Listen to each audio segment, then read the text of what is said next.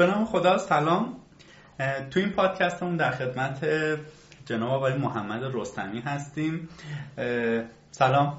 خوبی؟ مرسی. قربون شما. خیلی محبت کردید زمان گذاشتید برای ما. آقای رستمی عزیز خودت رو معرفی کن برای شنوندهامون اول از همه سلام می‌کنم به همه شنونده های عزیز.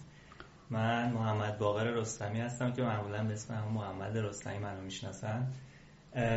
کارم برنامه‌نویسیه تقریبا هفت یا هشت ساله که برنامه‌نویسی رو انجام میدم و قبلش هم به صورت تفریحی برنامه‌نویسی انجام می‌دادم. اگه به صورت کلی کنیم یه معرفی از خودم. خب آیا رستمی یه چیزی من بگم. ما پادکستمون رو ویرایش نمی کنیم خب. حواست باشه. اگر هر گونه سوتی بدید تبعاتش رو باید قبول بکنیم. آیا رستمی تحصیلات شما مرتبطه؟ با نرم افزار یا نه؟ مرتبط هست ولی تحصیلات دانشگاهی ما ادامه ندادم.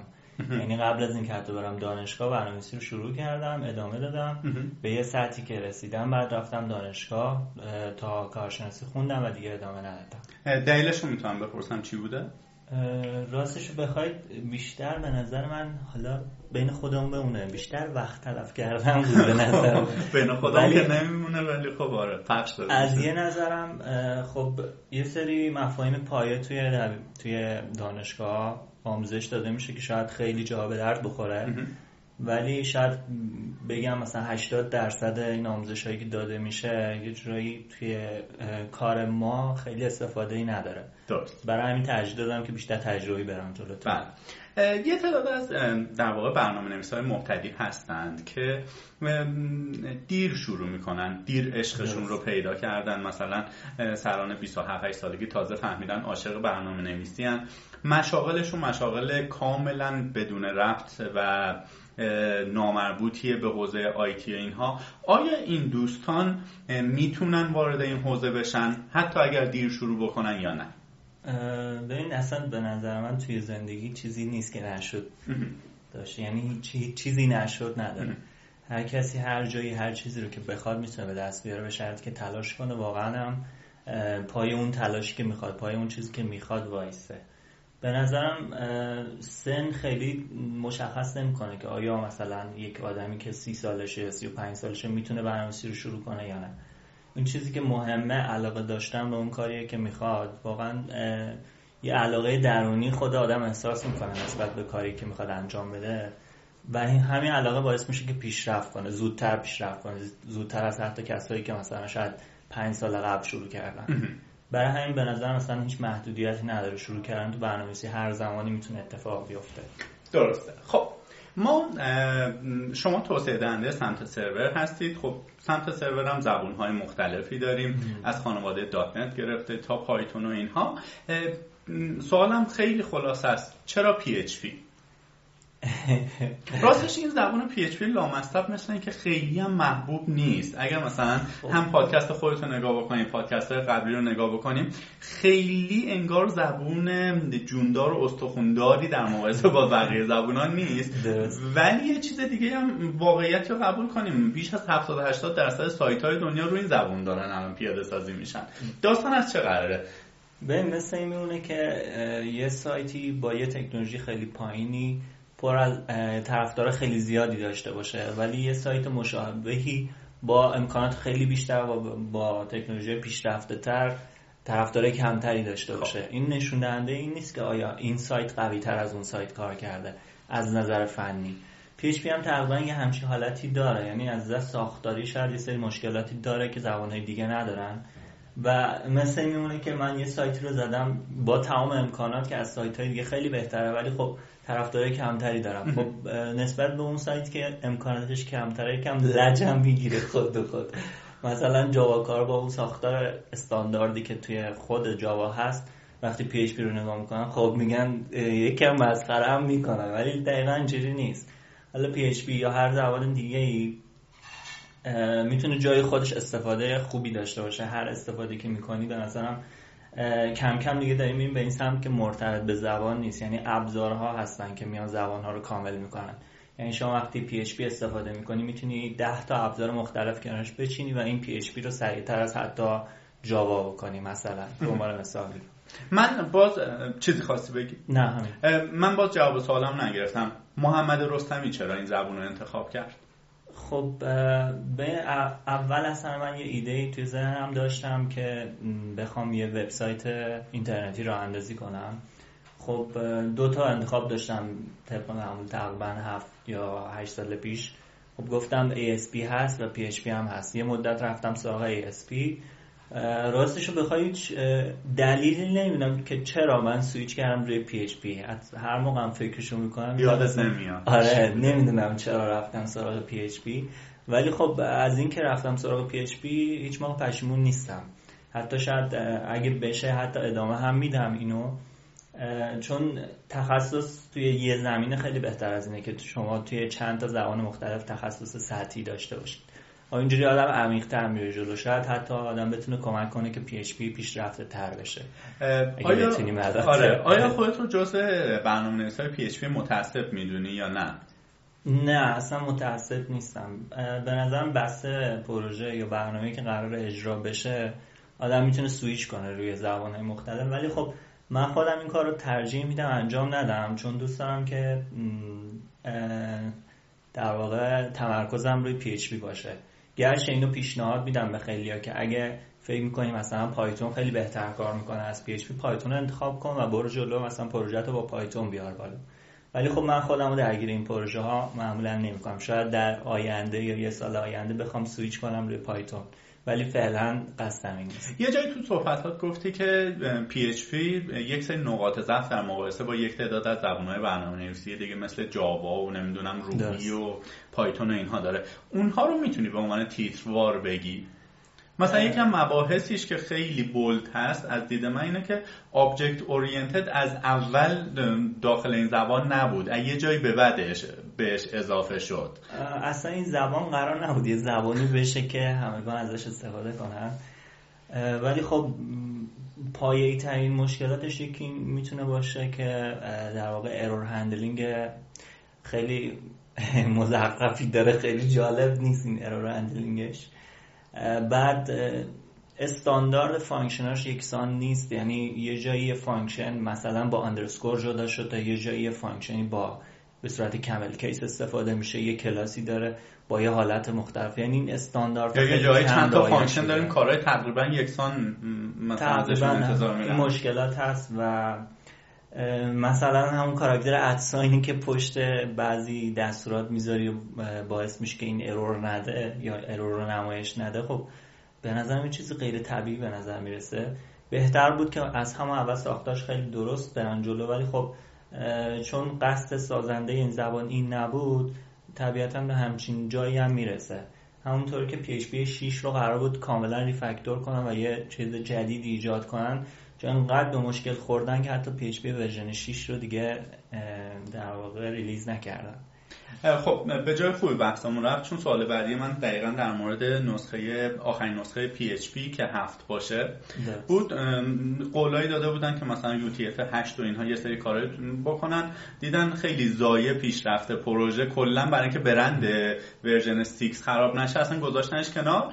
تا چند ماهی هستش که 7 اومده با کلی وعده و وعید. مثلا توی سایت Zend که میریم گفته مثلا استفاده از memory تا 50 درصد کاهش پیدا کرده نمی‌دونم سرعت تا دو X یا دو برابر. بدون اینکه کدت رو بخوای refactor کنی افزایش پیدا کرده. درگیر نسخه 7 شدی یا نه؟ به صورت عملی نه ولی خب یه سری پروژه تست با PHP 7 زدم ولی در واقع همین تفاوت سرعت اولین چیزی که آدم احساس می‌کنه. یعنی مشهوده؟ حتی روی local هم؟ نه مشهود نیست. ولی خب با یه سری توابعی که خود PHP داره میشه تشخیص داد که PHP مثلا version 5 چجوری کار می‌کنه و version 7 چجوری کار می‌کنه. ولی خب benchmark خود Zend با کمک Intel جمع کردن توی سایت خود Zend بوده من دیدم. در مورد PHP 7 و PHP 5 تقریبا دو برابر سرعت بیشتر شده.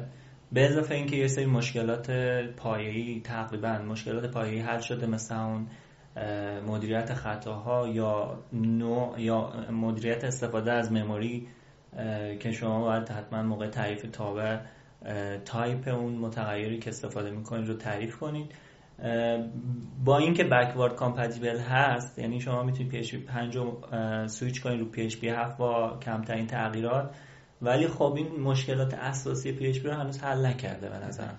یعنی جا داره که بیشتر پیشرفت کنه. ولی شاید version بعدی جوری باشه که دیگه version PHP version 5 رو دیگه support نکنه. یعنی شما نتونید سویچ کنید از 5 به 8 مثلا. ما اطلاع شرکت های hosting مون هستن که همین الان 53 دارن مثلا خدمات میدن 54 56 کی می‌تونیم این انتظار داشته باشیم که اونها version 7 رو support کنن؟ خب به نظرم یه سری زیر ساخت ها لازمه. بعضی شرکت ها واقعا تمایل ندارن که این کارو بکنن چون هزینه زیادی براشون داره. اینکه یه سری نرم‌افزار دیگه رو باید کنارش update کنن و این باعث میشه که مثلا این سری مشکلات به وجود و handle کردن این error ها شاید براشون زمان بر و هزینه بر باشه. ولی خب طبیعتا هر کسی که زودتر بره سراغ PHP 7 یه گام جلوتر از بقیه است به نظرم. یعنی این کار انجام بشه خیلی بهتر از اینه که دیر انجام بشه. همین الان با مشکلاتش آدم مواجه میشه و این مشکلات رو رفع می‌کنه.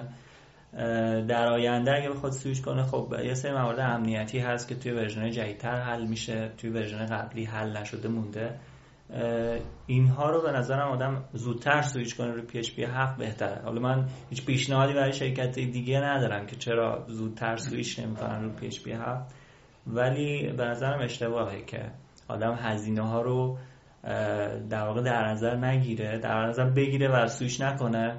تا اینکه در واقع با این مشکلات روبرو بشه و سویچ کنه. من ترجیح میدم سویچ کنیم. درست خب ما یه تعداد از کاربرای خوبمون در واقع توی بخش پادکست شما سوالایی پرسیدن. یه تعداد سوالات هم خود من داشتم. دیگه اینها رو قر و قاطی می‌پرسم. با هم دیگه match شون می‌کنم.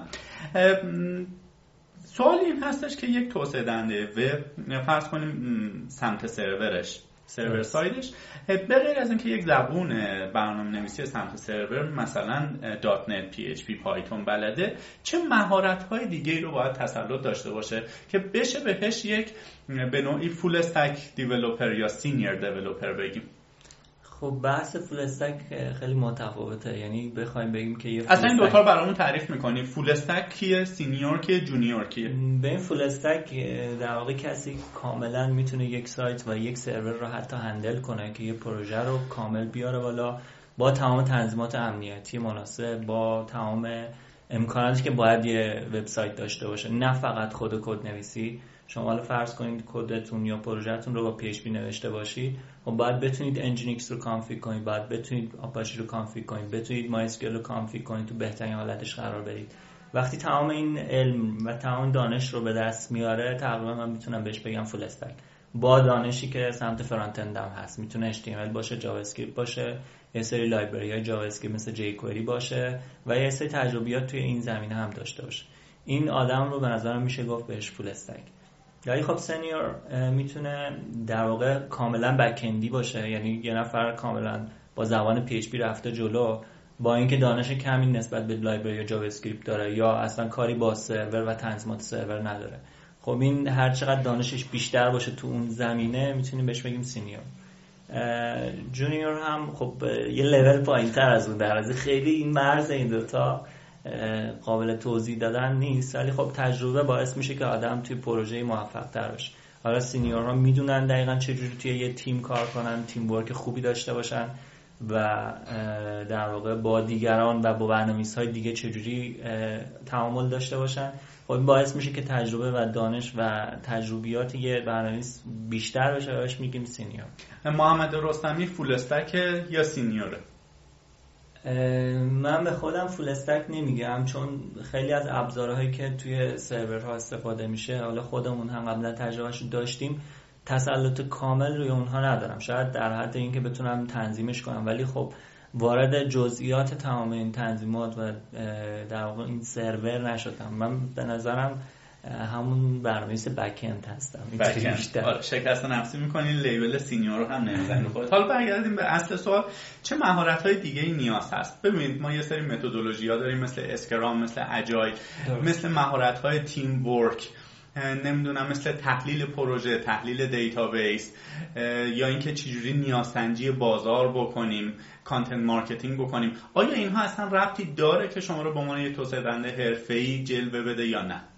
ببین تو حوزه کار کردن توی یه تیم. خب اولین چیزی که مشهوده اینه که چجوری با دیگران تعامل داشته باشی. این تیم ورک خوبی داشته باشه اینجوری نباشه که در واقع تو به صورت خودخواهانه ای بخوای مثلا یه قسمت از پروژه رو انجام بدی و به دیگران اجازه ندی که مثلا اون قسمت از پروژه رو انجام بدن. یا کارهای مشابه این. خب تیم ورک یعنی این که با هم یه پروژه رو جلو ببریم. خب هرچی تیم ورک قوی تر باشه طبیعتا اون پروژه که به عمل میاد در واقع بهتر میشه. ولی کنار تیم ورک خب به نظرم تو سطح توی لول بالاتر آشنایی با الگوریتم آشنایی با فلوچارت و الگوریتم نویسی به نظرم خیلی مشهود میشه. شاید توی لول متوسط به پایین اصلا این چیزی نباشه که آدم بخواد باش درگیر بشه. ولی توی یه سری جزئیات وقتی فرض کن یه پروژه‌ای داره که بار ترافیکی خیلی زیادی داره خب بهترین الگوریتم به نظر می‌رسه که بهترین جواب برای شما باشه تا اینکه یه کدی بنویسی که فقط اجرا بشه و جواب به شما برگردونه. به نظرم در کنار همین اینها تیم ورک و در واقع آشنایی با الگوریتم ها یه فنجون قهوه هم خیلی خوبه که هر دو همه برنامه‌نویسا در کنارشون داشته باشن. کافه این رو تبدیل کنن به کد خب. قبل از اینکه ما شروع به زنب بکنیم خب با هم داشتیم گپی می‌زدیم. شما تجربه کار توی تیم های اینترنشنال رو داشتی خارج از ایران کد زدی. برای خیلی از آدم ها من جمله خود من سواله که فضای کاری با یک تیم اینترنشنال منظورم اینجا از اینترنشنال پروفشنال هم هست تا ای مثلا یه تیمی که مثلا توی چه جنوب هندم اینترنشنال حساب میشه ممکنه ای نباشه. تجربه کار تو این تیما رو داری؟ بی زحمت یه مقایسه ای بکن بین تیم های نرم افزاری داخل ایران. همین تیم هایی که ما تو شرکت های مختلف هستیم و اینها با یک تیمی که در واقع در حد بین المللی داره کار می‌کنه. به من تجربه داشتم که به صورت ریموت برای شرکت کانادایی کار کنم. حساسیتی که اون شرکت نسبت به کارهایی که انجام می‌دادیم داشت واقعا یه،, چیزی بود که به نظرم غیر عادی بود. اصلا لازم نبود که انقدر حساسیت داشته باشن یعنی ممکنه بعضی از شرکت های خارجی تو ذهنمون جا افتاده باشه که آره شرکت اگه خارجی باشه پس کارش هم حرفه‌ایه. نه واقعا اینطور نبود. چون تجربه من با اون شرکت کانادایی رو نشون داد که خب طبیعتا چون شرکت کاناداییه پس حرفه‌ای هم نیست. ولی خب توی خود ایران من با تیمایی هم کار کردم که واقعا حرفه‌ای بودن تو کارشون. سطح دانششون زیاد بوده ولی تیم ورکشون ضعیف بوده. توی خارج از کشور هم کار کردم با تیم با یه تیم سوئدی همکاری می‌کردیم. اینا سطح دانششون واقعا بالا بود. یعنی یکی از بچه هاشون تقریبا 20-25 سال تجربه کار توی زمینه برنامه‌نویسی رو داشته و واقعا مسلط بود. من می‌تونستم واقعا بهش بگم یه فول استک دیولپر کامل. چیزی که خیلی به چشم اومد این بود که هماهنگی بین تیم های خارجی تیم هایی که من دیدم حداقل خیلی بیشتر از این بود که ما توی تیم ایرانی ما داشته باشه. یعنی یه جورایی تجربه شد که یاد بگیریم چجوری یه پروژه رو پیش ببریم. در کنار هم نه به صورت تکی و انفرادی. ولی چیزایی هم هست که دیگران میگن. خب الان توی ایران یه سری تیم ها وجود داره که حتی از سطح بین‌المللی هم شاید خیلی بالاتر باشن. از سطح حرفه‌ای بین‌المللی شاید بالاتر باشن. ولی خب ما نمیشناسیمشون یا حداقل ندیدیم. من خودم با یه تیم ایرانی هم حتی قرار بود همکاری کنم که قسمت نبود. تیم واقعا حرفه‌ای بودن. یعنی بهترین تکنولوژی ها و بهترین سولوشن ها رو پیدا می‌کردن و پیاده می‌کردن روی سیستمش. من خودم واقعا تعجب می‌کردم که مثلا یه تیم ایرانی داریم که انقدر پیشرفته کار می‌کنن. نمیشه در واقع مقایسه کاملی بین این دوتا قرار داد ولی به نظرم پشتکار تیمای خارجی خیلی بیشتر از پشتکار تیمای ایرانی بوده. این نظر شخصی من ممکنه درست هم نباشه. ولی به نظر این پشتکار اگه در کنار تیم های ایرانی باشه و اینکه طمع رسیدن به اون علم و با اون تکنولوژی جدید رو داشته باشن بدون در نظر گرفتن ریسکش به نظرم تیم های ایرانی هم می‌تونن این تیم های خیلی خوبی باشن. و اینکه میشه لحاظ payment ی هم مقایسه ای داشته باشی؟ از نظر payment که خب تو ایران که خیلی وضع برنامه‌نویسی ها خوب نیست. از نظر payment. البته کم کم هر چقدر که میریم جلوتر ارزش نرم افزار رو میره بالاتر. یعنی دیگران حداقل به این پی می‌برن که نرم افزار چقدر ارزش داره. و شاید این باعث بشه که از نظر حقوقی برنامه‌نویس ها هم یکم ارتقا پیدا کنن تو ایران. ولی توی خارج از کشور خب وضعیت خیلی بهتر از ایرانه. یعنی آیا می‌تونی با عدد و رقم صحبت کنی؟ خب من یکی رو میشناختم که سی هزار یورو در ماه حقوق گرفت. ولی full stack developer بود. با یه مقایسه ساده میشه فهمید که تقریبا میشه گفت ده هزار دلار در ماه برای یه developer یا senior developer توی خارج از کشور پرداخت میشه. ولی توی ایران خب فکر می‌کنن بین 5 تا 10 میلیون تومن و یه برنامه نویس ساده الان چقدر تو داخل ایران؟ داخل ایران فکر می‌کنم بین یک و نیم تا چهار تومن برنامه ساده بله. متوسط. آره، خب من اینجا هم یه پرانتز باز بکنم. ما با نیکان پوره یکی از مدرس همون کار می‌کردیم. دوره اسکرش رو درس می‌داد. وقتش باز شد رفت کانادا. شما زحمت کشیدی. سوکان اکادمی از پیور پی بردش روی فریم باز بخت باز شد رفتی با تیمای خارجی کار کردن. ما هم کماکان توی این به قول جادی دیوونه خونه موندیم ما داریم ادامه میدیم. خواستم حالا هم مزاحی کرده باشیم هم بحث فریم رو پیش بکشم. اینکه تعریفت از framework چیه؟ در واقع framework یه ابزاریه که به این نظر من ابزاریه که به برنامه‌نویس کمک می‌کنه که پروژه یا اون برنامه‌ای که داره سریعتر و استانداردتر ببره جلو. یعنی ما یه پروژه رو می‌تونیم با خود pure PHP ببریم بالا ولی یک ماه طول بکشه. با framework می‌تونیم این کار رو انجام بدیم دو هفته طول بکشه. و بالعکس هم صادقه. یعنی ممکنه شما یه پروژه داشته باشی که خیلی ساده باشه بتونید با pure PHP شاید در عرض مثلا سه روز این پروژه رو بیاری بالا ولی با framework اگه بخوای کار کنی یه هفته طول بکشه. یعنی بسته به شرایط داره دیگه که چه موقعی از framework استفاده کنیم چه موقعی استفاده نکنیم. ولی پروژه ها از یه سطحی به بالاتر که میرن نیاز به فریم ورک بیشتر احساس میشه. یعنی فریم ورک استفاده کردن از فریم ورک خیلی منطقی تر به نظر می‌رسه. خب فریم پشت قضیه فریم ها خیلی آدم ها خیلی دیولوپر هایی بودن که این فریم رو نوشتن. خب حتما استعداد حتما علم بیشتری داشتن که تونستن یه همچین فریم رو بنویسن. به نظرم استاندارد بودن فریم باعث میشه که خود ما هم کم کم بریم به سمت استاندارد. خب یه مبحث اینجا است حالا رویکرد ما دوست داشتیم خیلی کلی تر صحبت کنیم ولی حالا چون زبان مشترک ما به غیر از زبان فارسی زبان PHP مثالامون هم از زبان PHP باشه. برای framework PHP برای زبان PHP framework هایی مثل حالا لاراول ظاهرا benchmark خیلی بالایی داره Symfony هست بعدش Phalcon هست CodeIgniter Kohana یا همین Zend ی که سوکان روش هست. اینا framework های مختلفی هن. من دیدگاهی که دارم این هستش که شما حتی درسته که اینا با زبون PHP هستن ولی وقتی تو یه framework رو شروع می‌کنی استفاده کردن انگار یک زبان جدید به اسم اون framework رو باید شروع کنی یاد گرفتن. یعنی کلاس ها helper ها نمی‌دونم هر چیزیه. Phalcon با Zend دو تا دنیای متفاوتن. آیا با این دیدگاه من موافقی یا نه؟ درسته من موافقم با این قضیه چون هر framework رو که شروع می‌کنی دقیقا باید با تمام رفتارهای اون framework آشنا بشی اینکه چجوری کار می‌کنه چجوری استفاده کنی بهتره و چه مثلا چه library ها رو استفاده نکنی بهتره. یعنی با این شرایط باید خود تطبیق بدی خب شما تجربه کار با کدوم ها رو داشتید من با Zend یک Zend دو Phalcon CI و کمی هم لاراول کار کردم. CI منظورم همون CodeIgniter خب می‌تونی خیلی خلاصه فرض کنیم یه نفری هست برنامه نویسی PHP رو یاد گرفته تا یه حدی object oriented رو یاد گرفته MVC رو با مفاهیمش آشنا هست. حالا به قول شما رفته یه جایی استخدام بشه گفتن که شرکت های حرفه‌ای هم که میگن ما pure code مثلا ممکن نزنیم framework می‌خوایم یه framework رو من باید انتخاب بکنم.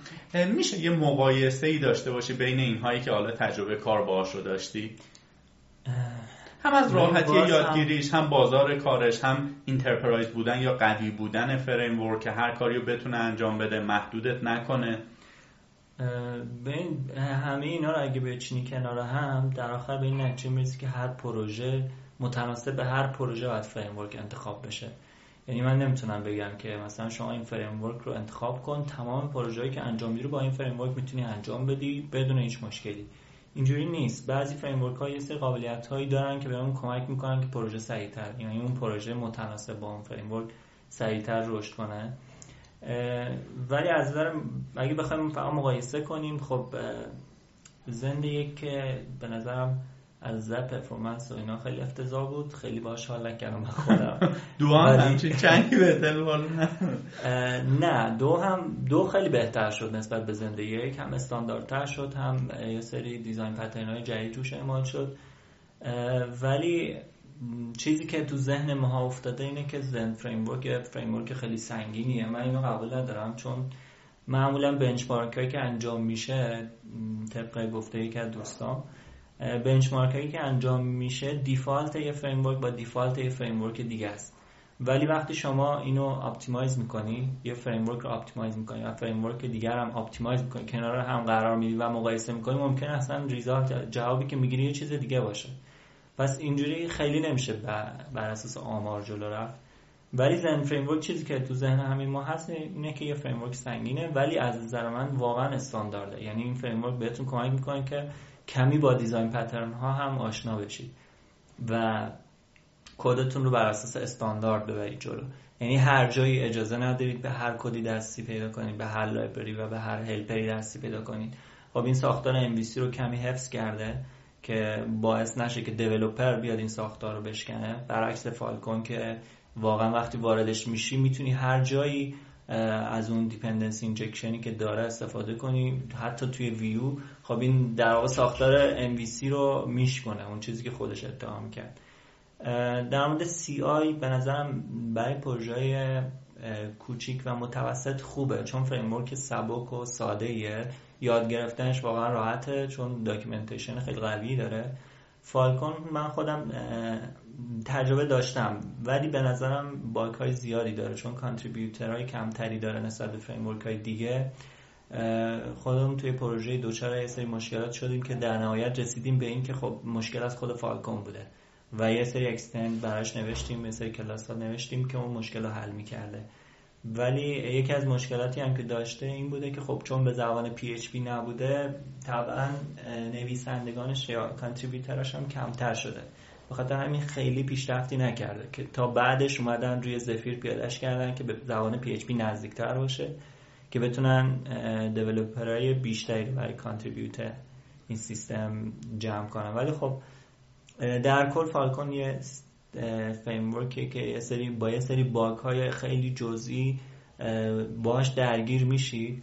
ولی از نظر سرعت خب از framework های دیگه بیشتره به خاطر اینکه خب یه جورایی extension PHP میشه یعنی با زبان C دارید کار می‌کنید.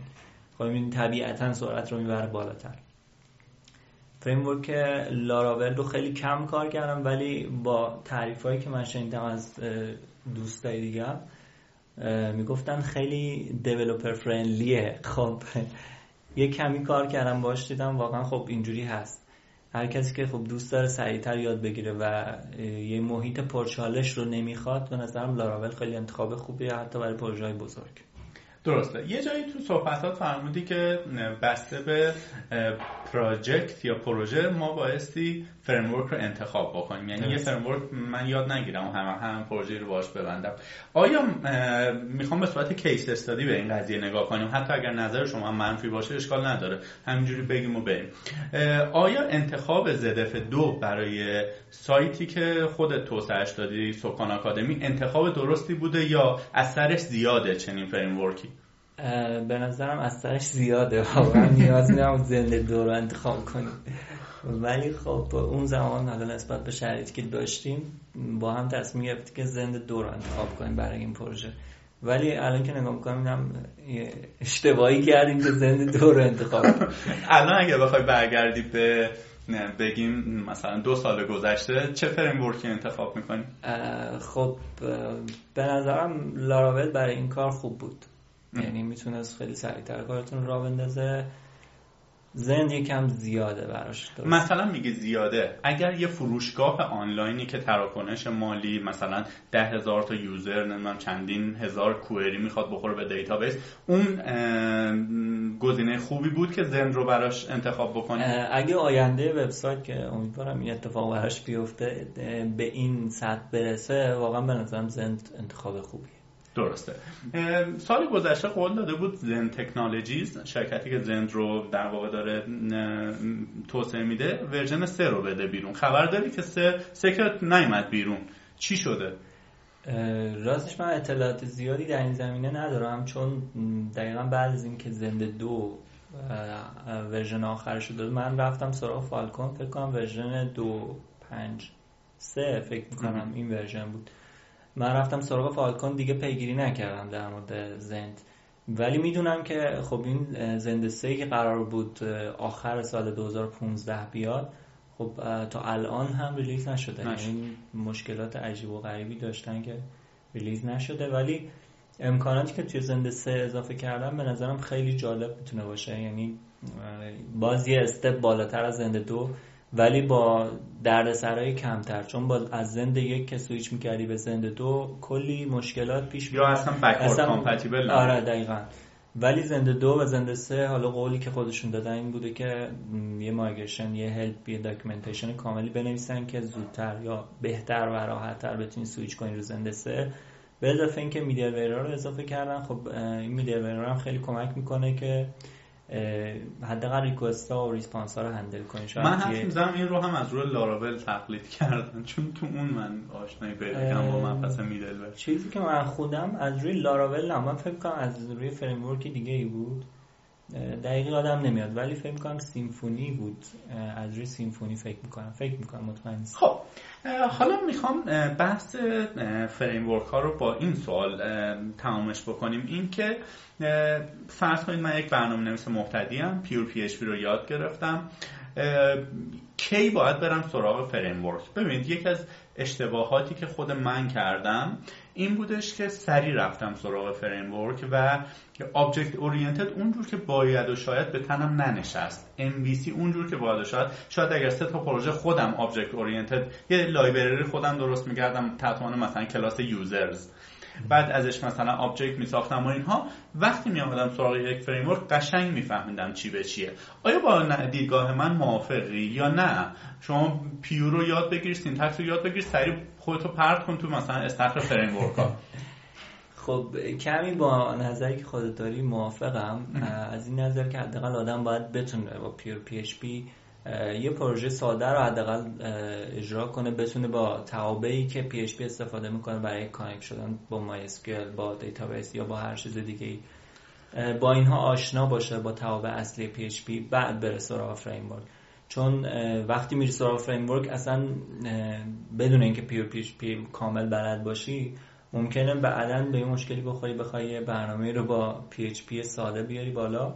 اون وقت توابع PHP چی بوده و اینها باید بری دونه دونه search کنی. اینکه این چجوری این تابع چجوری کار می‌کنه این کلاس چجوری کار می‌کنه چجوری connection به database چجوری مثلا از API PDO چیه؟ PDO چیه؟ چجوری از یه سری bug ای امنیتی جلوگیری کنم. این مسئله امنیت هم مسئله مهمیه که حداقل تو pure PHP آدم باید بدونه که چجوری این مشکلات امنیتی رو باید رفع کنه. مثل XSS, SQL injection و غیره. ولی حداقل بعد از این سطح از دانش توی PHP میشه فریم رو انتخاب کرد و با اون آشنا شد و رفت جلو و extend ش کرد. حتی پیشنهادم اینه که حتی توی پروژه های اوپن سورس این فریم هم آدم شرکت کنه و یه سری ایشو یه سری باگ براشون ریپورت کنه و از این داستان درگیر پروژه های اوپن سورس هم آدم بشه. مثلا من خب توی مبحث استخدام برنامه نویسم در واقع درگیر هستم. طرف میاد جلو من میشن شروع می‌کنیم مصاحبه کردم بعد میگم خب یه ذره در مورد SQL injection توضیح بده. میگه راستش من از فریم استفاده می‌کنم. فریم جلو همشون می‌گیره. من نمی‌دونم چیه. خب یعنی حتی نمی‌دونن که آقا از کدوم تابع PHP باید برای جلوگیری مثلا SQL injection استفاده بکنیم. همون بحث خودت. یعنی یک چیزایی رو ممکنه کورکورانه بریم جلو و حتی ممکنه اون framework bug داشته باشه. یعنی تو بهش اعتماد 100 درصد می‌کنی SQL می‌خوری. و ممکنه که به حال آینده یه سایت تحت شاه قرار بگیره. خب یه ذره حالا می‌خوایم که در واقع پادکست شما می‌خوایم شروع پادکست هایی باشه که بحث فنی چگالیش بیشتر از بحث های عمومیه. اینی که حالا حقوق برنامه چقدر چه زبونی رو انتخاب بکنیم اینا خب به اندازه کافی کاور کردیم. یه در می‌خوایم در مورد پروتکل های در واقع اینترنتی صحبت بکنیم. یه مقایسه داشته باشیم بین HTTP و HTTPS SSL چیه و چه نوع سایت هایی بایستی برن به سمت و سوی این پروتکل secure تر. حالا یه تیکه که به framework مون انداختی اگر دوستانی که پادکست تو دارن نگاه می‌کنن به اون نوار address bar بالا نگاه بکنن می‌بینن که HTTPS سبز رنگ نوشته شده. سکانم رفته روی این داستان. حالا حتما میگه اینم زیاده باز به سرتون. خب نظر من اینه که برای سکان خیلی لزومی نداشت HTTPS استفاده کنیم. ولی از نظر SEO SEO اگه بخوایم در نظر شاید خب خیلی کار آره هم می‌خواستم یه توضیح برامون بده چیه این پروتکل‌ها و به درد کیا می‌خوره. چون گوگل هم راستش میگه من یواش یواش دارم وزن میدم به سایت هایی که از پروتکل secure استفاده می‌کنن. چون میگه امنیت کاربر برام مهمه من. بی زحمت اینو توضیح بده. فرض من یه برنامه بسیار مبتدی هم هیچ نمی‌دونم. می‌خوای قشنگ من رو روشن خب اگه از این دید بخوایم بریم جلو اصلا پیشنهادم اینه هر برنامه نویسی حداقل با پروتکل HTTP آشنایی داشته باشه HTTPS رو بشناسه. اینکه چجوری کار می‌کنه و پروتکل های مشابه پروتکل هایی که درگیرش هست رو بشناسه آشنایی داشته باشه با اینها. HTTPS و HTTP خب HTTP رو که تقریبا همه می‌شناسن ولی اگه بخوایم کامل توضیح کلی در موردش بدیم خب پروتکلی که صفحات وب رو می‌تونه منتقل کنه از مرورگر شما به سرور و اونجا handle بشه و response رو برگردونه. در واقع این پروتکل تعریف می‌کنه که چجوری request ارسال بشه و چجوری response رو بگیریم. HTTPS خب یه لایه امنیتی روی پروتکل HTTP اومد با در واقع پروتکل SSL که حالا بهش میگن HTTP SSL یا HTTP TLS و به همین عناوین می‌شناسن که در نهایت میشه هم HTTPS خودمون. این الگوریتم هایی که توی این پروتکل استفاده میشه در واقع کمک می‌کنه به اینکه شما اطلاعاتی که از طریق مرورگرتون به سرور ارسال میشه رمزنگاری بشه و کسی اون وسط نتونه اینها رو بخونه دستکاری کنه و sniff کنه در واقع. شما البته sniff رو sniff می‌تونه بکنه ولی data رو نمی‌تونه رمز رمزگشایی کنه. به عنوان مثال شما می‌خواید وارد صفحه بانک بشید صفحه سایت بانک بشید. خب اگر username password رو وارد کنید و send رو بزنید اگه پروتکل HTTP باشه خب به صورت متن خام این ارسال میشه توی شبکه. و از سیستم شما میره توی سویچ و از سویچ میره توی در واقع شبکه ISP تون و از اونجا رد میشه می‌رسه در نهایت می‌رسه به سرور بانک. خب در جواب هم همین اتفاق خب username password شما به صورت متن خام ارسال میشه. خب هر کسی اون وسط باشه توی اون شبکه باشه می‌تونه user password رو باید با یه روش های اینو به دست بیاره. ولی HTTPS یه رمزنگاری دو طرفه است در واقع. یعنی یه توافقی میشه بین سرور و client روی یه کلید مشترک. یعنی شما وقتی می‌خواید یه connection رو به یه سرور HTTPS برقرار کنید اولین گام اینه که یه کلید مشترکی بین شما انتقال پیدا کنه. ما یه private key داریم که روی سرورها نصب میشه و یه public key داریم که همه client ها می‌تونن داشته باشن. یعنی هر کسی می‌تونه این public key رو داشته باشه. این public key در واقع کار encrypt message رو encrypt data رو انجام میده. یعنی شما پیام یا در واقع request ی رو که می‌خواید به سرور بزنید. حالا مثال ما می‌تونه سرور گوگل باشه که همیشه HTTPS هست. خب چرا مثال از خودم نمی‌زنید چیز کنم می‌خوام قشنگ سکان اکادمی رو در من یه user م وارد میشم مثلا می‌خوام login کنم. اینجوری می‌خواید login کنید. شما data یی رو که می‌خواید از فرم login ارسال کنید قبل از همه چیز باید یه session یه جلسه بین یه ارتباطی بین مرورگر شما و سرور سکان اکادمی برقرار بشه بعد بتونید data رو ارسال کنید.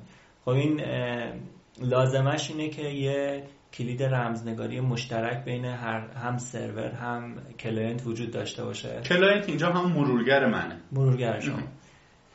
این کلید رمزنگاری درخواستش از طریق مرورگر شما ارسال میشه برای سرور. یعنی شما یه درخواستی رو با public key سرور سکان اکادمی encrypt می‌کنی رمزنگاری می‌کنی و ارسال می‌کنی برای سرور. و سرور در جواب به شما حالا version SSL که می‌خواد استفاده کنه و پارامترهای دیگر رو تشخیص میده و برای شما ارسال می‌کنه. شما اینو دریافت می‌کنید و از این به بعد تمام data یی که بین شما رد و بدل میشه وقتی session ایجاد وقتی session ایجاد شد. درسته. وقتی session ایجاد شد در... توی این روش در واقع data یی که بین شما منتقل میشه بر اساس کلید مشترکی که بین مرورگر و سرور توافق شده. در این صورت در واقع data شما encrypt شده میشه و کسی اون وسط نمی‌تونه این data رو بخونه و تشخیص بده که این دیتا چون به اون کلید مشترک نیاز داره. توی در واقع من یه تحقیقی داشتم روی نرم افزار تور که این چجوری نوشته شد و چه الگوریتم رو استفاده می‌کنه. یه الگوریتمی داریم به اسم دیفی هلمن به نظرم هر کسی که تو حوزه برنامه‌نویسی حداقل کار می‌کنه با این الگوریتم آشنا بشه خیلی بهش کمک می‌کنه که الگوریتم های حالا رمزنگاری متقارن و نامتقارن رو بشناسه تقریبا. توی تور از همین الگوریتم دیفی هلمن استفاده میشه. به این صورت که شما وقتی توی شبکه تور هستید می‌تونید از طریق پنج یا 6 تا سیستم دیگه وصل بشید به سیستم هفتم. که این سیستم هفتم می‌تونه یه وبسایت باشه.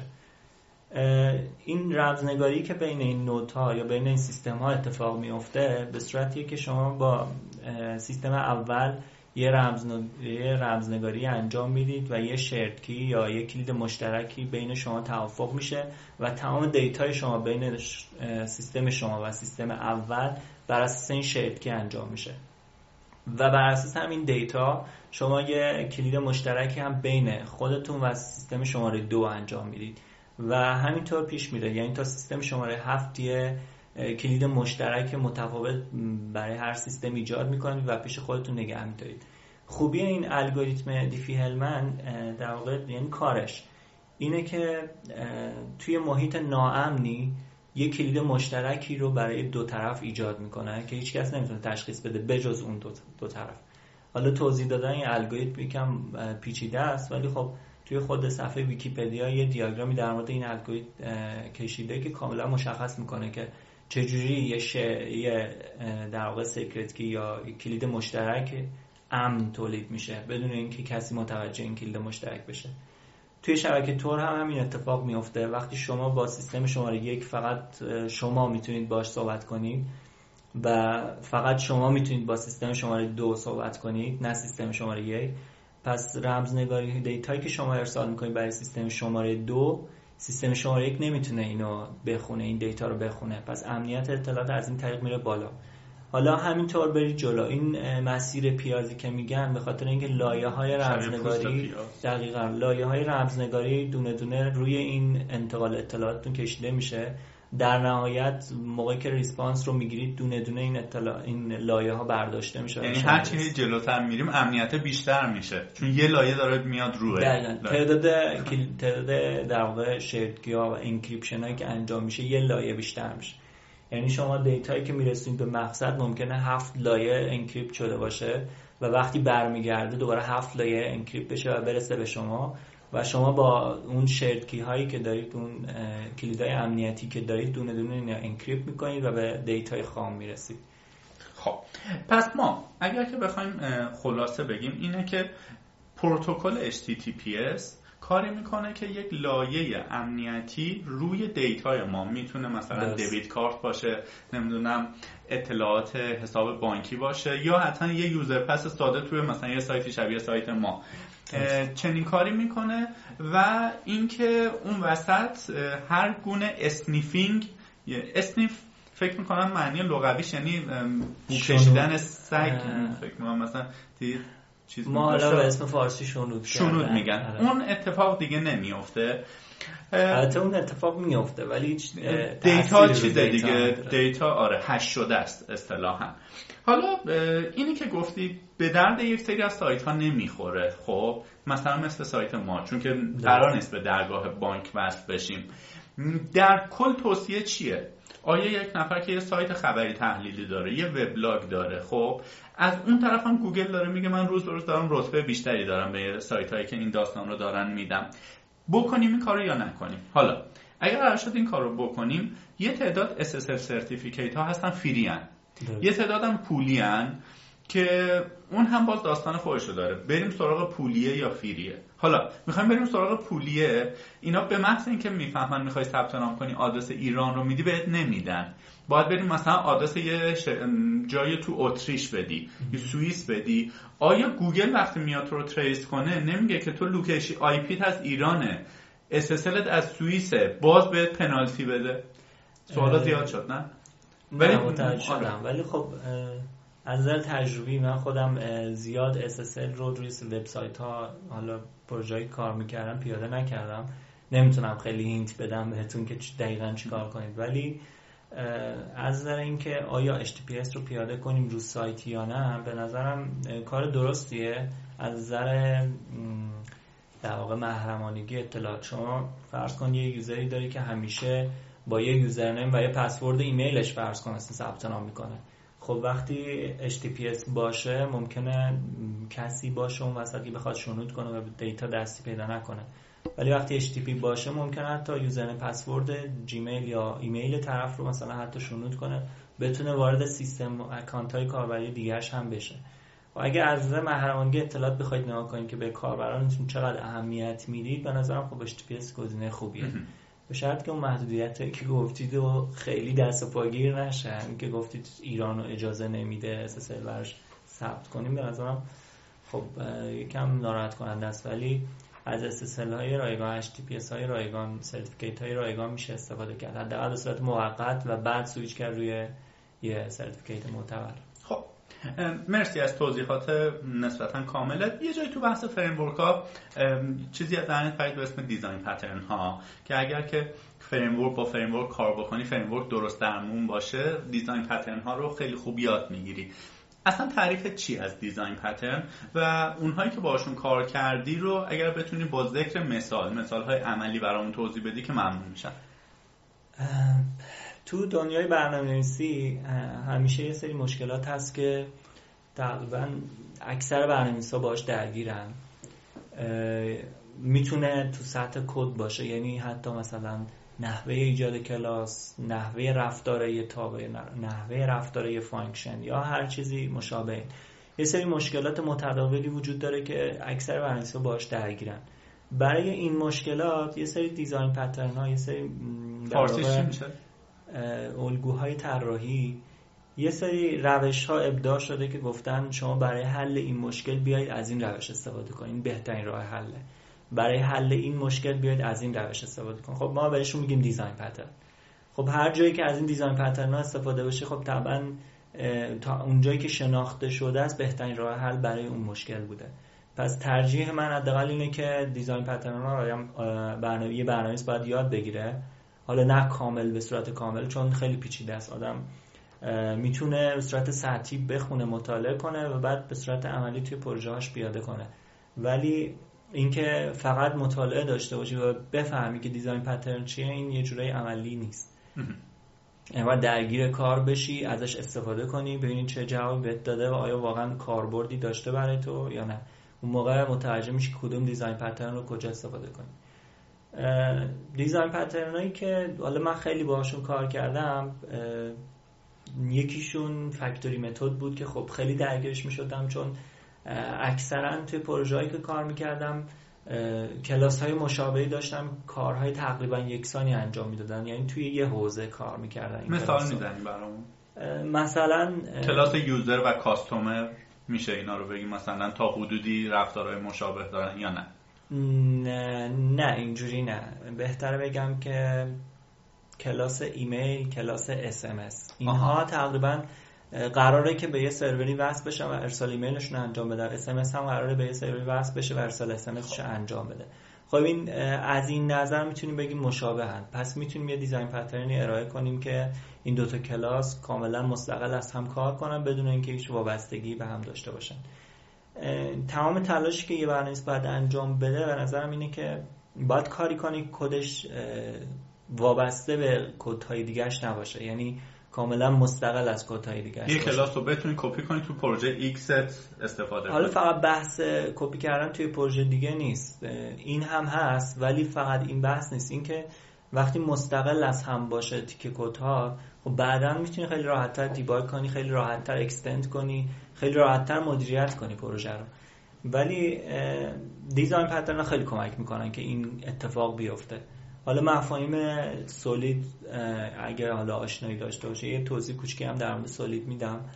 و مفاهیم مشابهی که برای OOP طراحی شده پیاده سازی شده رو آدم بلد خب، باشه خیلی عالی. factory رو گفتی وجه تسمیه‌ش چیه؟ چرا factory یا کارخونه اسمشو گذاشتن؟ factory رو حالا توضیح ندادم. factory کارش اینه که نحوه ایجاد کلاس رو برای شما مدیریت می‌کنه. شما فرض کن که می‌خوای اصلا ارسال ایمیل انجام بدی یا ارسال SMS انجام بدی.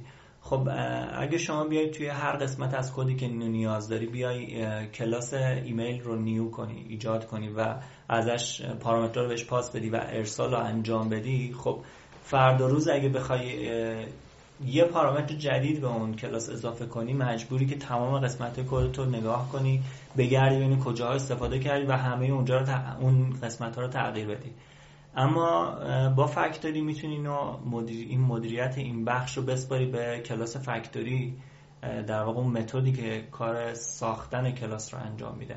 یعنی شما یه کلاسی دارید به اسم factory و داخلش یه متدی دارید به اسم فرض کنیم create و بهش یه پارامتری پاس میدی که اون کلاس مورد نظری که می‌خواید رو براتون ایجاد می‌کنه. مثلا پارامتر ایمیل.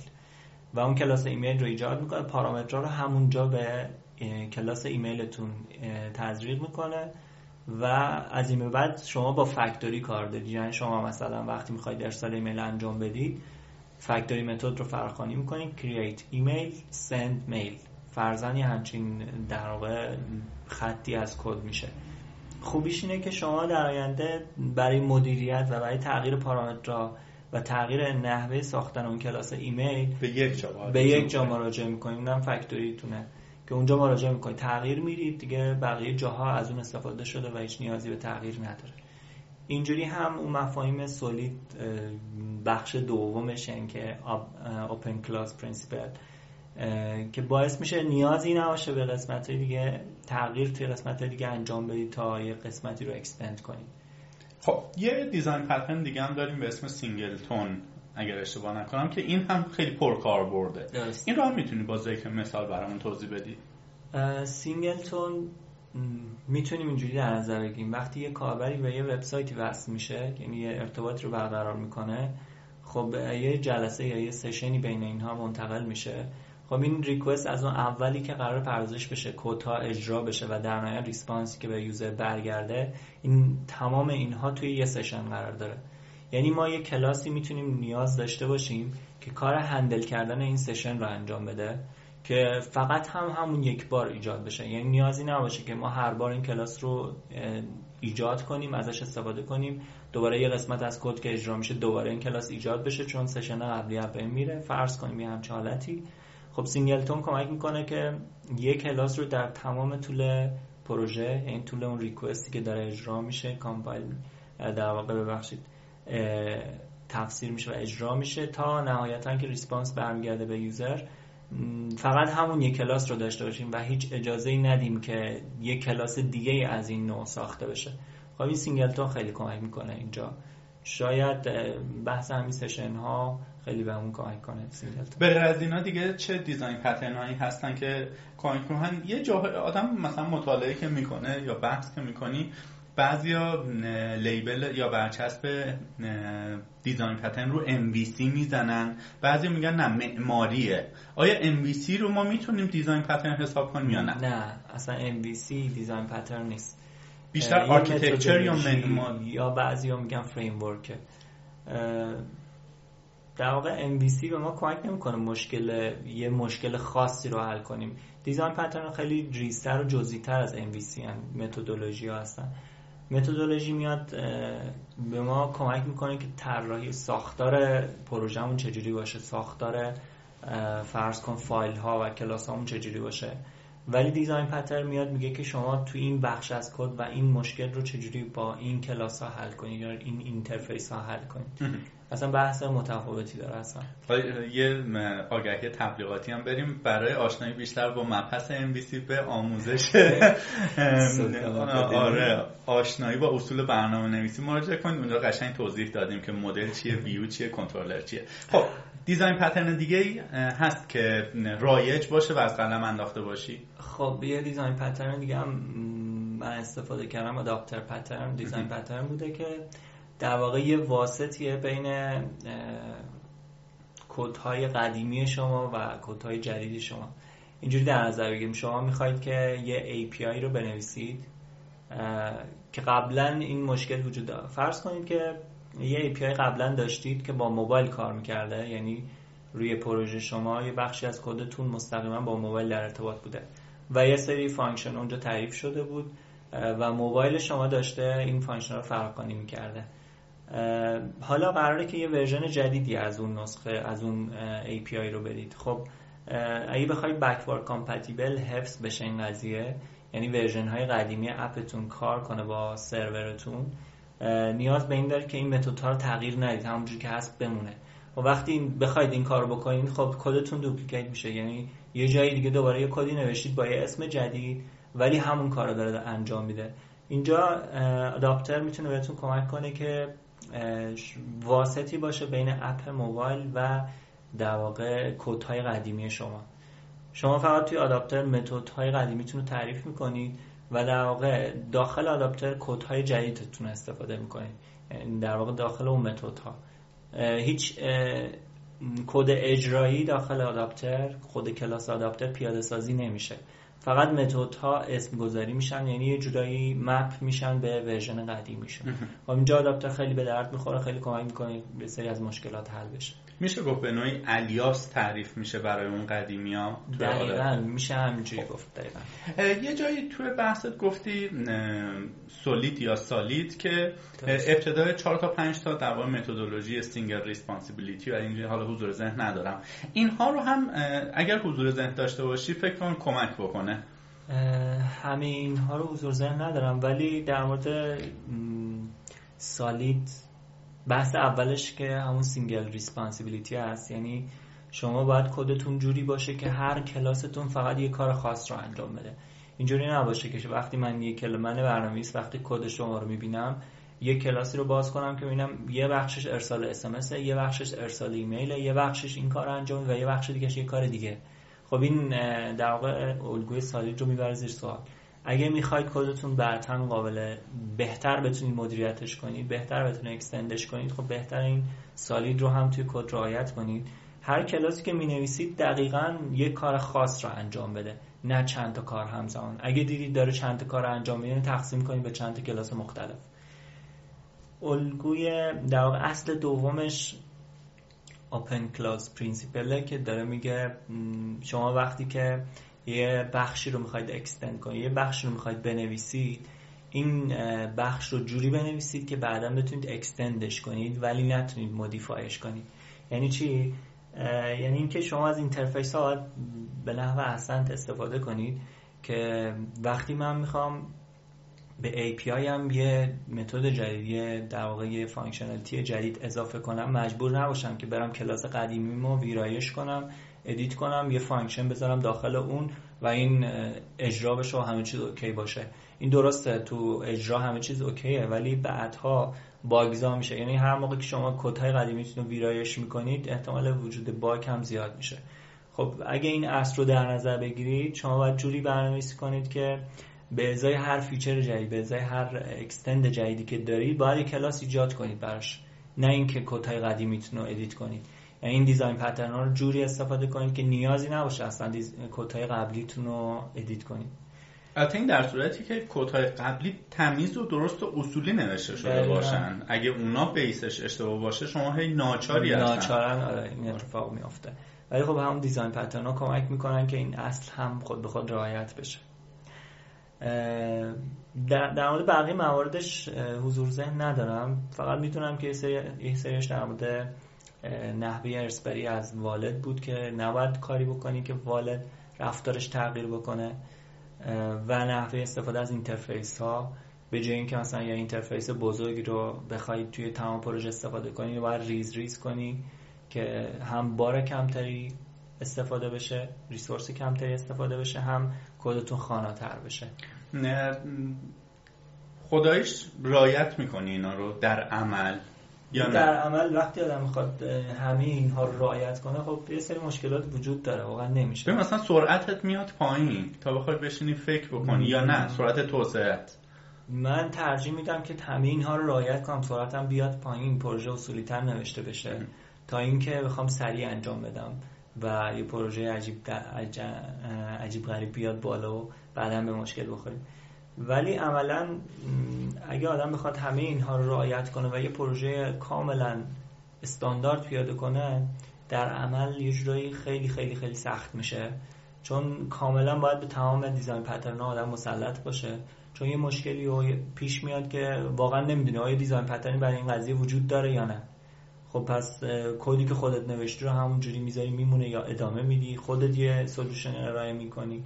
و همین باعث میشه که بعدها کم کم پروژه از اون حالت استاندارد ایدئالمون خارج بشه.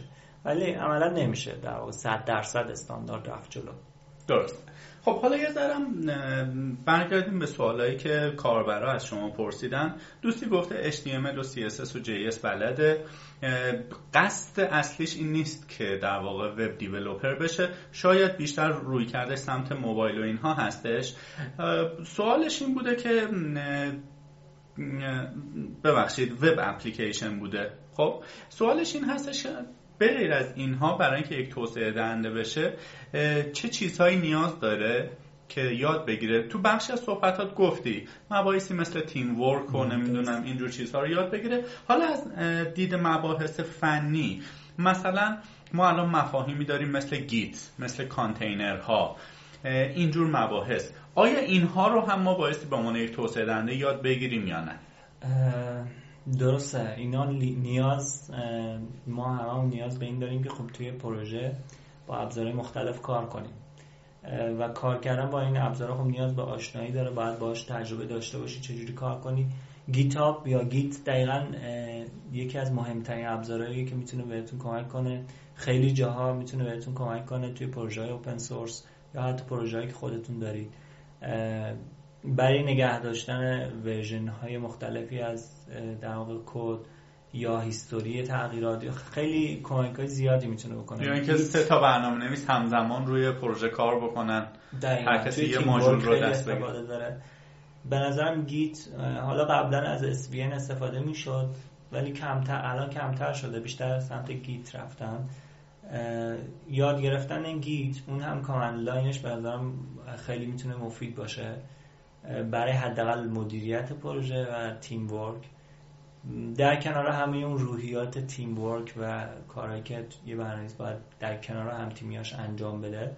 خب ابزارهایی مثل گیت یا آیدی های مختلف حداقل یه سری از آیدی ها رو چند بار تست کنه ببینه کدومش بیشتر به دردش می‌خوره و با کدوم راحت تره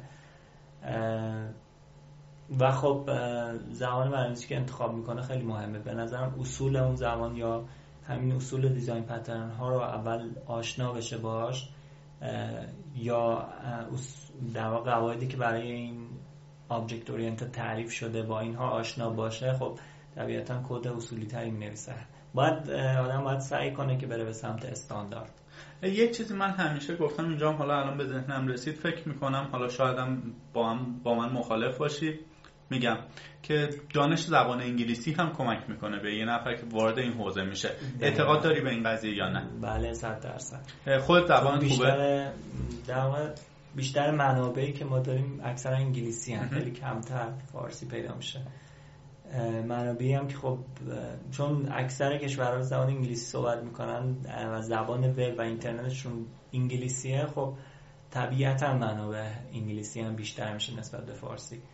بهتره که انگلیسی هم آدم مسلط باشه. خب حالا وقتی بحث وب اپلیکیشن به میاد یعنی اینکه کاربر با سایت ما قرار تعامل بکنه برای login بکنه. همین login یعنی که ما یک جایی می‌خوایم که data رو توی ذخیره بکنیم. حالا یا تو فایل باشه قدیما تو فایل ذخیره می‌کردیم یا database یه توضیح هم در مورد database بهمون بده. stack مثل WAMP و XAMPP و LAMP و MAMP و اینها خب دیگه PHP و آپاچی و ما هست. ما هم چیزی هستش که خیلی رایجه. تجربه کار با این رو حداقل می‌دونم که خوب داری. اینکه آیا میشه به گزینه های دیگه هم فکر کرد؟ تا وقت که به نظر مایسکل نیاز رو برطرف می‌کنه نیازی نیست به گزینه دیگه فکر کنید. چون خیلی از امکاناتی که مایسکل داره شاید عملا خیلی همون استفاده نکنیم. ولی وقتی درست تنظیم بشه MySQL می‌تونه خیلی از نیازهامون رو برطرف کنه. از نظر کلی یا از دید کلی اگه بخوایم database رو تعریف کنیم خب همونجور که گفتی جایی برای ذخیره سازی data اطلاعات.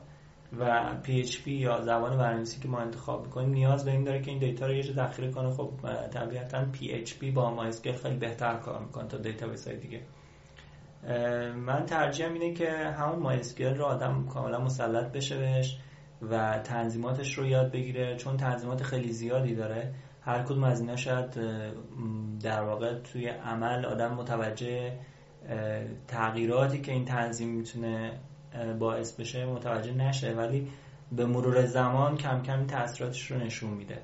یعنی شما وقتی بار زیادی روی سرور میندازید اگه یه تنظیمی رو اشتباه تنظیم کردید ممکنه که بارتون چند برابر بشه دو برابر بشه یا بل... یا بالعکس یه تنظیم رو درست اگه انجام بدید ممکنه خیلی بهتر کار کنه database تون به نظرم تا حد حرفه‌ای یا پیشرفته MySQL جواب خیلی از کارا رو میده در شما هم پروژه های کوچیک داشتین هم پروژه های بزرگ. الان اکثر یا همشون رو روی MySQL بستی همشون را همشون نه ولی اکثرا روی MySQL بودن.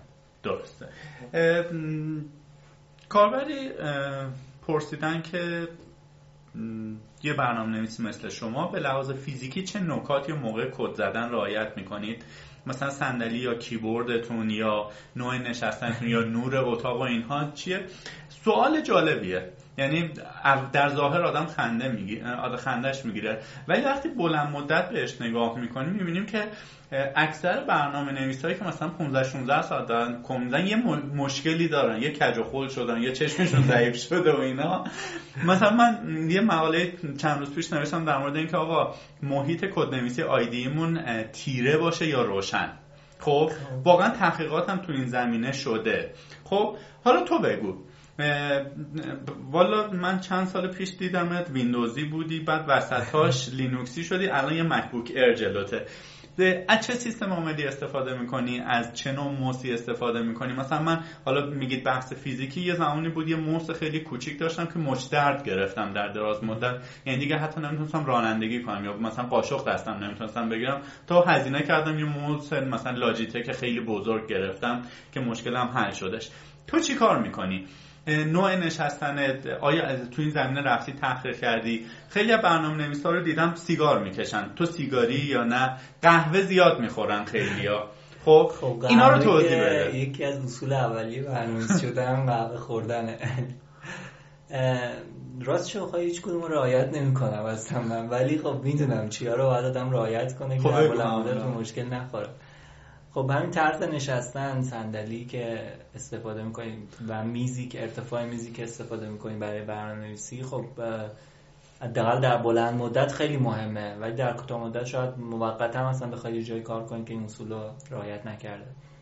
ولی من هم پیشنهاد می‌کنم که همه رعایت کنن. ولی خب خودم تو الان خیلی رعایت نکردم این قضیه حالا از این بعد سعی می‌کنم که بیشتر رعایت کنم.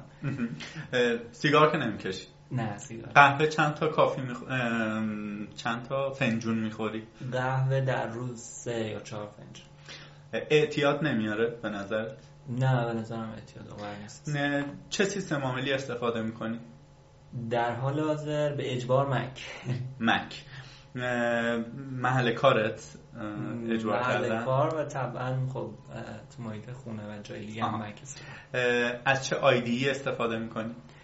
آیدی های مختلفی رو من تست کردم. قبلا Eclipse رو انتخاب کرده بودم برای محیط برنامه‌نویسی. ولی الان در حال حاضر دارم رو PhpStorm کار می‌کنم دلیلی داره؟ راستش امکاناتی که PhpStorm نسبت به Eclipse داره برای من خب خیلی جذابتر و راحتتر بود. shortkey های خیلی جالبی داره که خیلی راحت کارتو راه میندازه به جای اینکه مثلا بری بگردی دنبال تنظیمات و اینجور چیزا. همین shortkey ها برام خیلی جالب بود. منم سویچ کردم رو PHP Sublime تجربه Sublime کار کردم Coda کار کردم و Emacs خیلی کم کار کردم. Atom کار کردم. IDE مختلفی رو امتحان کردم. ولی خب در نهایت آخرین کاری که انجام میدم پروژه که انجام دادم رو پی موزه کد نویسید bright یا dark یه مدت bright بود یه مدت dark الان چیه؟ الان bright. سفیده. خب سفیده. نه سفیده کامل خب نزدیک سفید حالا گفتی تم گیتار آها گفتی محل کارت اجبار کرد حالا که به اونجا هم می‌رسیم. که محل کارت کجاست و چی کار دقیقا داری می‌کنی؟ اصلا سوال بعدی همینه.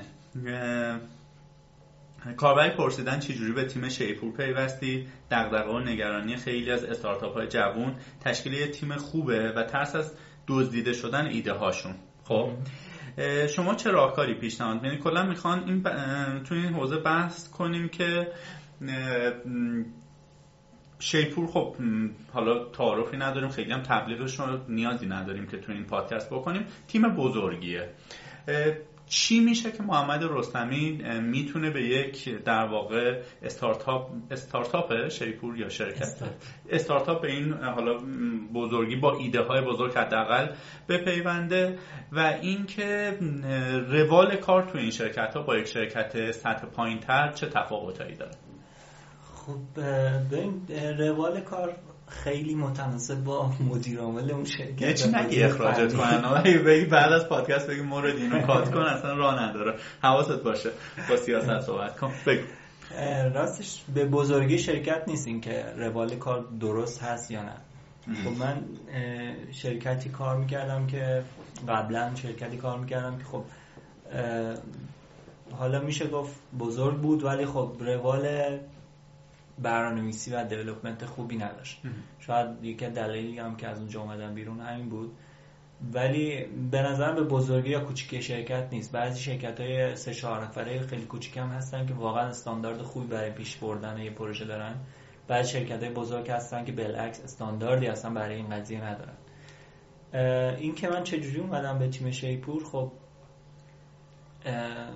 قبلا توی شرکتی مختلفی کار کردم بسیار تجربیات به دست آوردم. ولی به نظر مهمترین چیزی که باعث شد این اتفاق بیفته علاقه من به برنامه‌نویسی بود و اینکه دوست داشتم یاد بگیرم چیزهای جدید رو دیزاین پترن ها و الگوها رو و خیلی اصول استاندارد دیگر رو دوست داشتم یاد بگیرم و استاندارد حداقل خودم رو برسونم به سطح جهانی که در سطح بین‌المللی کد بزنم. ولی خب حالا نمی‌دونم الان به اون رسیدم یا نه ولی سعیامو کردم حداقل تو این زمینه پیشرفت کنم.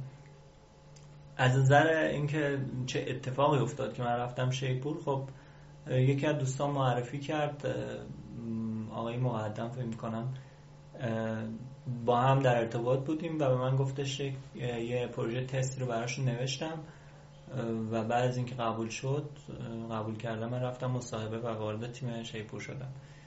چیز خیلی عجیبی اتفاق نیفتاد که من رفتم تیم شیپور. در واقع بیشتر به همون گذشته آدم برمیگرده که آدم چه جوری پیشرفته چجوری کد نویسی رو ادامه داده و چجوری داره کار می‌کنه و چجوری داره خودش رو بروز می‌کنه به این چیزا خیلی مهم ربط پیدا می‌کنه.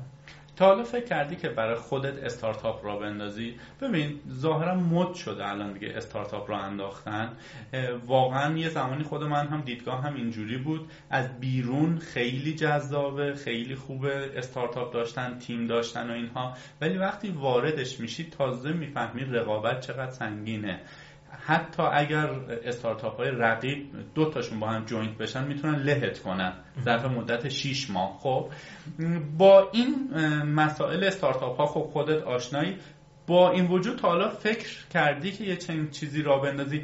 مثلا یادم یه زمان یه چیزی نوشتی که برای two factor authentication بود می‌خواستی چنین کارایی بکنی.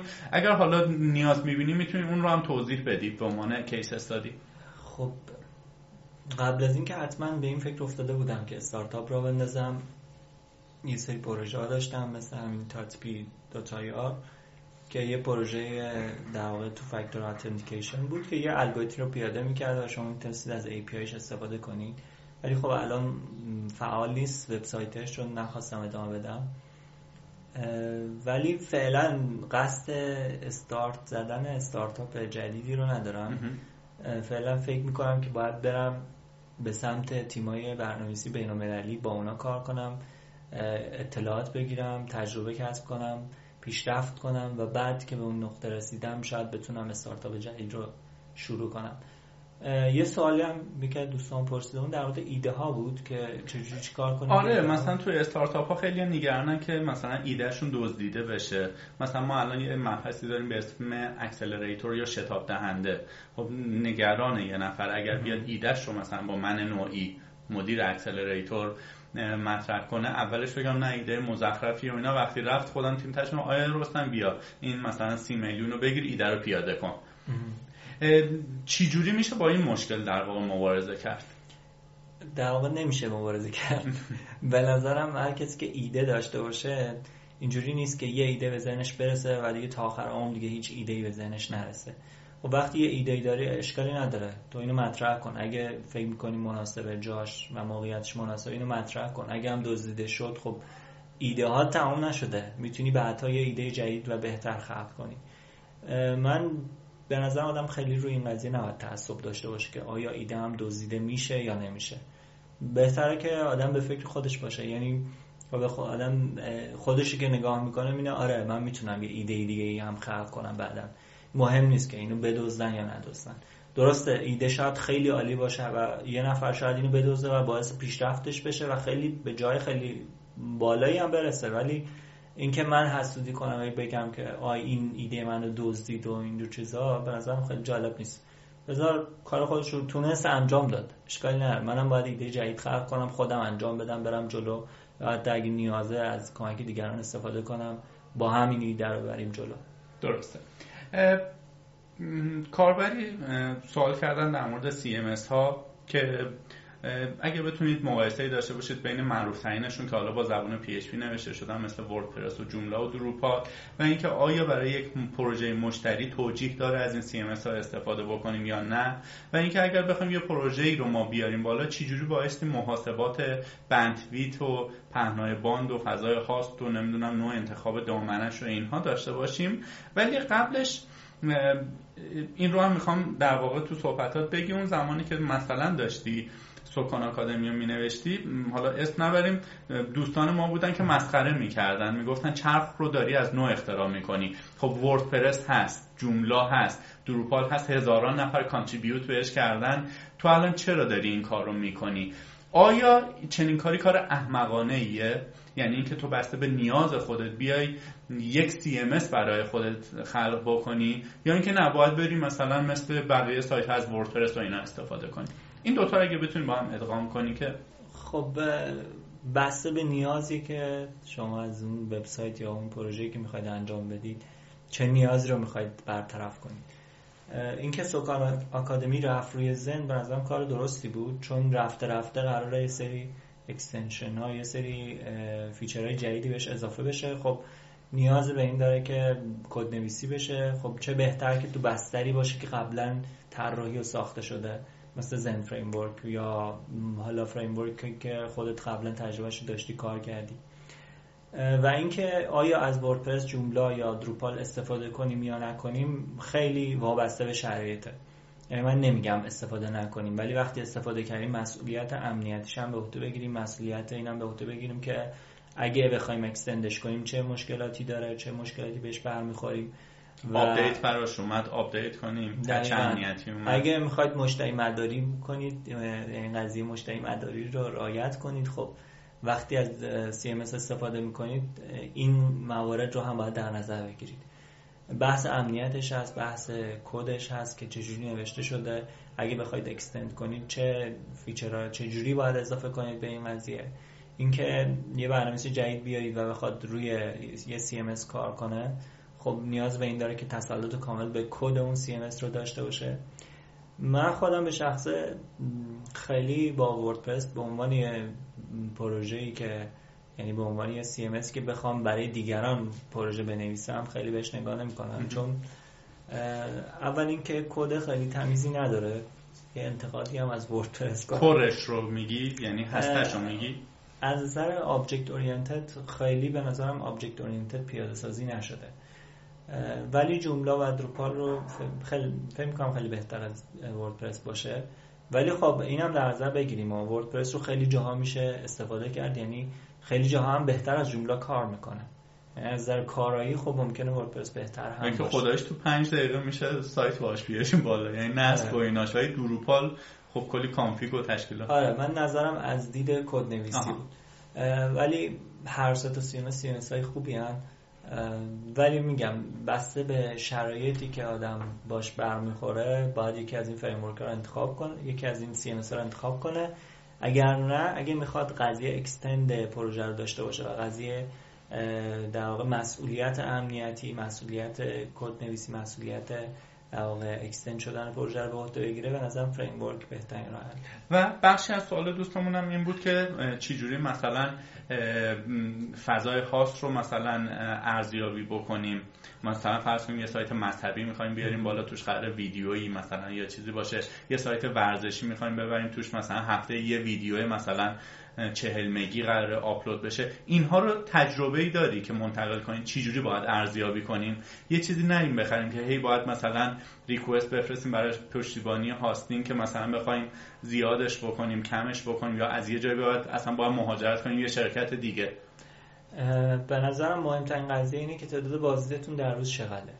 و چقدر وبسایت شما ترافیک می‌خوره. یعنی حالا اگه قرار باشه ویدیو هر روز همه ببینن خب ترافیک بیشتری می‌بره تا اینکه یه صفحه HTML ساده باشه.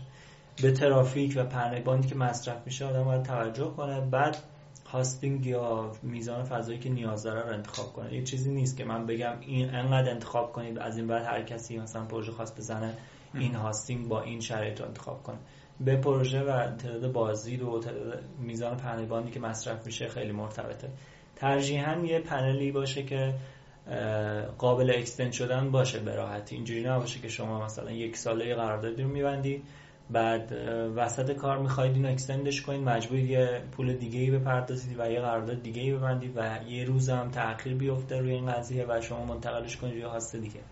ترجیحاً از الان آدم بهتره که آینده رو در نظر بگیری که اگه تعداد بازی رفت بالا و اگه ترافیک زیاد شد آیا این سرور قابل اکستند شدن هست؟ و اگه بخوام سویچ کنم روی سرور دیگه چه مشکلاتی رو داره؟ درسته.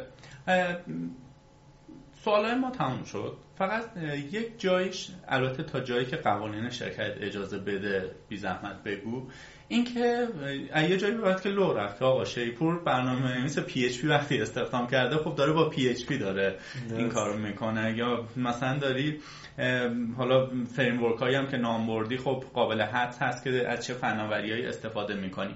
تا جایی که اجازه داری از فناوری هایی که در واقع توی شرکت دارید استفاده می‌کنید و قوانین شرکت رو زیر پا نمی‌ذاری اگر بگیشون. اگر می‌تونی بگو که منی که دارم یه مثلا تیمی تشکیل میدم بدونم که آقا جای حرفه‌ای دارن این کارو می‌کنن. مثلا دیگه jQuery استفاده نمی‌کنه. AngularJS داره. مثلا Ember داره استفاده می‌کنه بجاش اینها رو می‌تونی برام بگی؟ خب این دوتا که مشخص شد که زبان PHP بوده و framework Phalcon framework در واقع تکنولوژی دیگه که استفاده کردیم سعی کردیم به روزترین تکنولوژی هایی باشه که الان وجود داره مثل ویگرنت و داکر و برای کشش هم از وارنیش استفاده کردیم. و اگه ریکوست ها رو حتی تو مرورگر ببینید اون هدر وارنیش هم توی ریکوست ها هست. ما تمام سعیمون رو کردیم که خیلی به روز نسبت به برنامه‌نویس های حداقل اینترنشنال بریم جلو. و اینجوری هم بوده. به نظرم تو ایران واقعا شرکت شیپور یکی از شرکت هایی بوده که تو تکنولوژی خیلی پیش رفته نسبت به شرکت های دیگه. حالا چون من اونجا هستم یه حرف رو نمی‌زنم ولی واقعا از نظر تکنولوژی خیلی تو سطح بالایی قرار داره. حالا نحوه deployment ما که چجوری هست و چجوری وبسایت update میشه بدون اینکه کاربر متوجه بشه و این متدولوژی هایی که وجود داره استاندارد هایی که وجود داشته و ما ازش استفاده کردیم. یعنی مثلا میگی مثل ماها که مثلا از طریق FTP مثلا یه تغییر کوچولو میفرستیم بالا از اون چیزا ندارید شما deployment. می‌تونی توضیح بدی یا نه؟ خب ما از مثلا مبحث دیپلویمنت تو. open source Jenkins استفاده کردیم. خب تو ایران تخصصش تو این تخصص متخصص این زمینه کم داریم. Jenkins و Ansible اینکه چجوری اینا رو هندل کنه مدیریت کنه و حالا تسک براش بنویسه و این کارا رو انجام بده. ما از اینها استفاده کردیم و یه سری کارهای دیگه و تکنولوژی دیگه که خب باعث شده در لحظه بتونیم وبسایتمون رو آپدیت کنیم. مرد حسابی یاد رفتم مثلا می‌گفت موردی فایل زیلا رو چجوری نصب حالا دیگه به ما میخندی. باشه خدای ما بزرگه. آره گذشته. خب. قهوه نمیخوردم اون چی؟ یا قهوه نمیخوردی. قهوه نمیخوردی. تموم بحثمون. نمی‌دونم جز آدم های کول یا باحال هستی که اگر یه برنامه نرس مبتدی خواست باهات ارتباط برقرار کنه جوابشو بدی راهنمایی کنی یا نه. اونایی که مثلا فکر می‌کنی جواب ندی خیلی آدم مثلا خفنی هستی یا اینها. جز کدوم دسته هستی؟ اگه جز آدم باحالا هستی راه ارتباطی. اگه سایت شخصی داری وبلاگ داری توی اکانت توییتر داری یا لینکدین تو فکر می‌کنم گذاشتیم. اینها رو بگو که آدم ها بتونن باهات در تماس باشن. اول اینکه من خودم مبتدی هم چون با وقتی با یه سطح بالاتر از خود برخورد می‌کنی واقعا متوجه میشی که چقدر نمی‌دونی. یعنی نداشتن اطلاعات انقدر زیاده که هر چقدر پیش میری و اطلاعات کسب می‌کنی باز هم کمه. هممون یه جورایی همیشه مبتدیم بحث مبتدی بودن یا پیشرفته بودن نیست. ولی اگه کسی خواست در مورد پروژه یا سوالی اگه چیزی داشت می‌تونه از همون طریق لینکدین یا پین وبسایت پیکنیک پیکنیک اسپل می‌کنم p i k n e e k .com اونجا حالا فکر می‌کنم بشه کامنت گذاشته و منم هر از گاهی چک می‌کنم. تقریبا هر 5 6 روز یه بار اینو چک می‌کنم. الان دیگه خیلی کمتر وقت شده. مطلب بذارم ولی هر از گاهی چک می‌کنم. ایمیل هم, هم می‌تونم در اختیارتون بذارم. اگه بخواید رستمی at outlook.com اگه کسی سوالی چیزی داشت من در خدمت هستم. خب دست درد نکنه. واقعیت هم این هستش که روند نزولی داشتیم. ما توی پادکست همون از روز اول که آمدیم یعنی موارد قبلی کم مونده بود. آدم بیان به من فوش بدن. امیدوارم این سیر صعودی از پادکست شما شروع بشه. سعی کرد آره سعی کردیم که به جای اینکه مباحث خیلی پیش پا افتاده مثل اینکه آقا حقوق برنامه چند پایتون دات‌نت یا پی اچ پی و اینها بیشتر مباحث فنی رو چیز بکنیم مورد بحث قرار بدیم ولی کاربران می‌تونن باز بیان نظرشون رو بدن. اگر که راه رو داریم اشتباه میریم راهنمایی راهنماییمون کنن که انشالله به مسیر بهتری change بکنیم. این قول هم ازت می‌خوام بگیرم. انشاءالله در آینده این تجربیاتی که کسب می‌کنی خب چون تو جزء developer معدود developer ی من دیدم که در واقع هی بخواد خودش رو آپدیت نگه داره آرزوش این باشه که تو تیم international کار بکنه. مثلا من یادم اون زمانهایی که به من می‌گفتی دوست دارم همیشه تو تیم international کار کنم من تو دلم راستش بهت میخندیدم. ولی الان تقریبا به قانون خواهش می‌کنم. الان تقریبا به قانون جذب دیگه دارم ایمان میارم که انقدر گفتی گفتی تا وارد یه تیمش شدی الان میگی حتی یه جایی به من از اونها تیم ما ممکنه از اونها بالاتر هم بتونه بره. این قول رو می‌خوام ازت بگیرم. در آینده هم اگر قسمت شد باز زمان گرانبهات رو بذاری. ما از تجربه ما و کاربرامون از تجربیاتت استفاده بکنیم. من در خدمت شما هستم هر موقع قربان شما. چیزی نمونده از قلم افتاده باشه؟